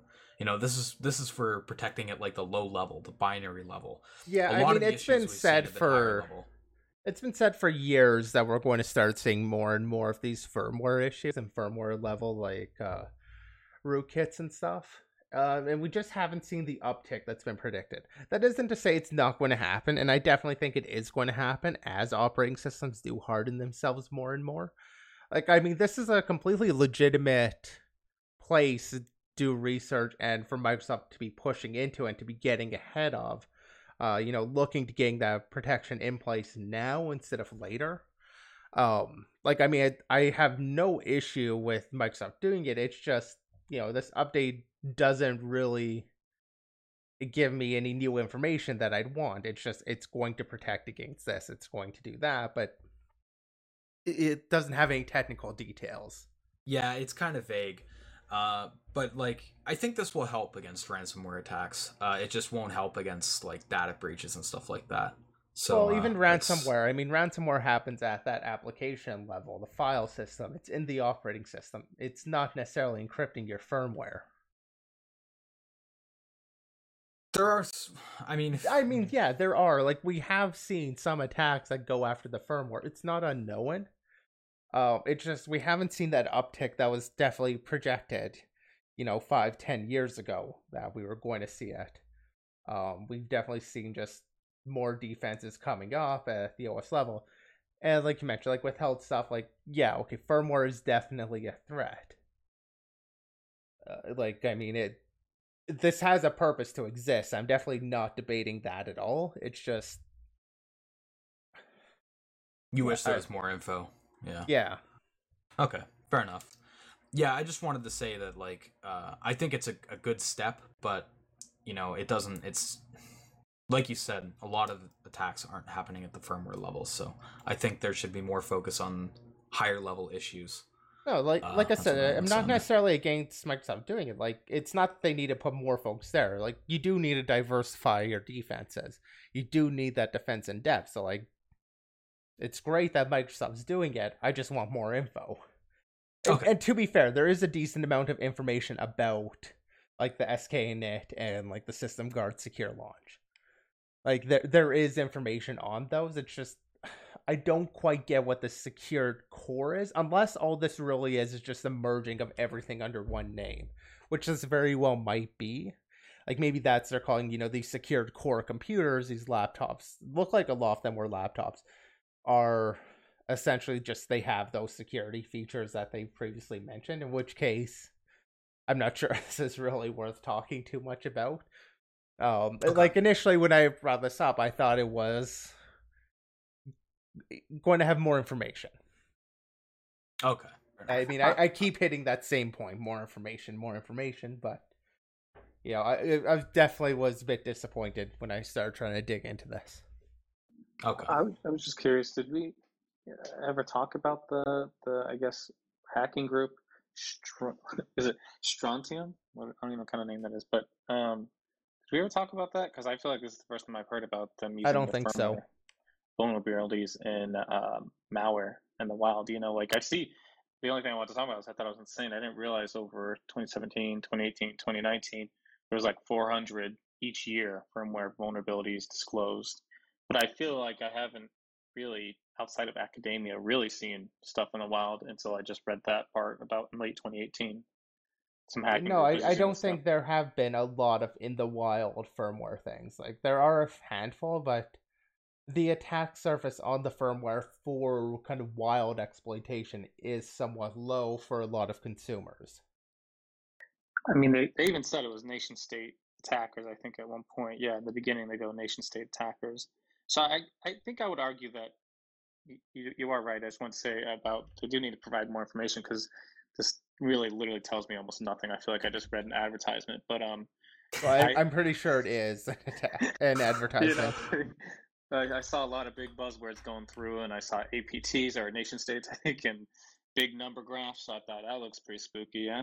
Um, but I, I was, you know, I was very curious about if, they had talked more in practicality. It sounded interesting because the only thing was this is kind of future proofing that while firmware attacks aren't as prevalent probably right now, as more and more, you know, uh, as security posture improves and stuff like that, systems get better at hardening you know, people will look at the next level, and that would probably be firmware. But if it's already pretty secure within five to ten years, you know, you really limit the uh, the scope of attack for what they mentioned APT groups. But I just thought it was interesting that they they mentioned that group, and I literally I feel stupid for never knowing who that group is.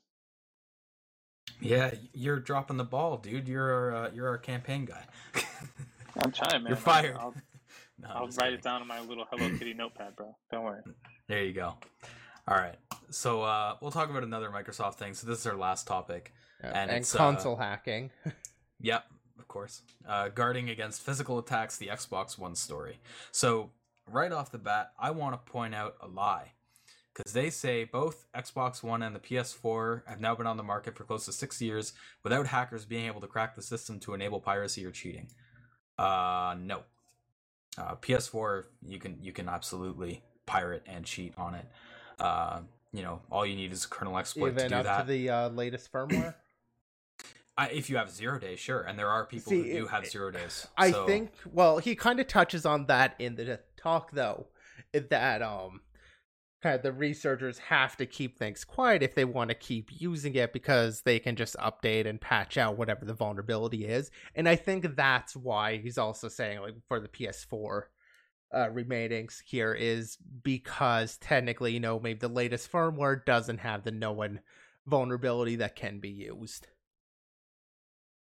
Yeah, I mean, that's a fair point. It's just that that sentence, like saying that they haven't been able to crack the system, it's just like, dude, 1.76 was like, it wasn't that far. I think it was like within a year after the console released, and you know, people were pirating on that firmware. So it's yeah, but again, one of his point points out. ends up being that they can just update it and it's now secure again. Like That- that's one of the like- points that he kind of brings up. So I think like when he's saying that, he's taking that into account. Not that it's uh, never been, but that it's not at this point, and you know they've always just been able to update it to keep it secure. At least that otherwise like it is just an absolute lie, but I'm going to assume that he's not trying to lie to people. I'm going to assume that from some perspective he's you know, he's an honest guy sharing his thoughts on this. Maybe not, maybe he is just straight up lying, but I mean, I'm just going to give him kind of that benefit of the doubt that, okay, from this perspective, you know, okay, that could be considered true. Playing devil's advocate. Yeah. Um, one thing I will say, though, is that, you know, Xbox One, it is more secure than the PS4. It's just, there's no, like, really debating that. Uh, they have, you know, they have app isolation. Uh, it's running Windows 10, which is a more mature kernel, obviously. So I mean, uh, saying that the Xbox One is more secure than the PS4, uh, I can't really dispute that. Uh, this this talk, like you know, I skimmed through it. I didn't really listen to the full thing, but it did seem a lot like Microsoft flexing. Definitely. I mean? So it sounds like this was actually an internal thing that they. Uh, he mentions that he wrote this uh, like four years ago and just updated it a bit for like this public release of the talk. Um, that said, I did listen to the entire thing. It was it was pretty interesting okay. actually. You know, a lot about the design, the types of attacks that have been like like that were pulled off on the 360.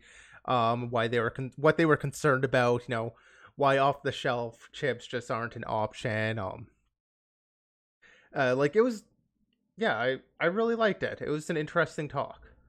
Uh, since you did listen to the talk, I- I'm gonna ask: Did it focus mostly on software issues or hardware issues? Uh, a lot of hardware. Of um, okay.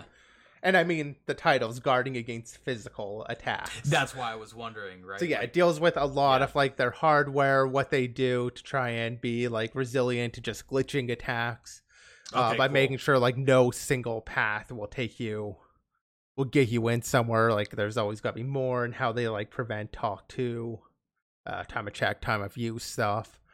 Uh, yeah, it's just a really good overview, I think. Okay, I think I'll give it a listen then because that sounds more interesting than I thought it was originally. So yeah, i mean, I listen. tossed it on uh you know 1.5 speed and listened to it this morning. Uh, but you love speeding things up, eh? well, you're just able to get through it a bit quicker. Yeah, fair enough. Uh, yeah, so I think that pretty much sums that up. Uh, one thing I did want to add is you were saying like uh, you know you can't pull off uh, piracy and stuff like that without a zero day because they can just patch it. I mean, you fairness, still can but I mean, like in all fairness, that's always kind of been true. It's just that with stuff like the PS3, it was such a critical issue that it couldn't be patched. Uh, well, and I mean, there was no patching easily. older consoles like the PS2. You know, it was a new release or nothing. Yeah. Uh, so and he kind of mentions that being just a newer um thing is people are accepting these updates now, so they're able to do that. Uh, there was one thing I wanted to talk about though out of it, and that is he did talk about why has Xbox One security lasted so long, and he gives a few different reasons. Um, I actually do have the list here, which is they keep their critical components simple. The boot code is encrypted. The boot process is resilient to glitches. They actually talk about a glitch attack that was performed on the Xbox 360, um, and thus how they hardened against that um, that has a separate security processor with its own like ROM and SRAM, RNG, fuses, crypto, like everything all on its own security chip. Uh, no bus needing to communicate things, or no insecure bus, I should say. And the console updates are accepted, careful review, threat modeling, pen testing to avoid stupid, obvious mistakes. And I felt like they missed one key point and that is that they allow homebrew. Yeah. Okay, that's a good point because I actually, you know, I actually made a tweet about that because uh, somebody was saying how like you know it's kind of crazy how the Xbox One is more scared, like how much more scared it is than the PS4, and that's definitely a point worth mentioning. Is that uh, Xbox One they allow you to deploy your own apps and and use them because and mostly the reason they can do that is because of the way they do you know they they isolate it uh, it's ran in like a virtual machine, so having access through the app into userland isn't really that powerful. You have a long way to go before you can compromise the whole system. Yeah, and actually, so, even compromising the hypervisor doesn't necessarily get you there either. They talk about how they have kind of defenses up in that. But yeah, I've I've always felt like just the fact that they allow homebrew means there's a number of people that just aren't looking for the security issues because they can do their homebrew already.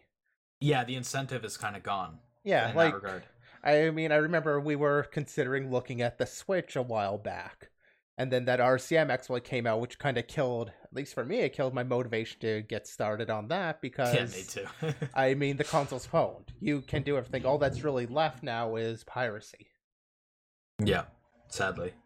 And I mean, I think Microsoft just allowing that made a big difference. I'm kind of disappointed that he doesn't include that in the talk.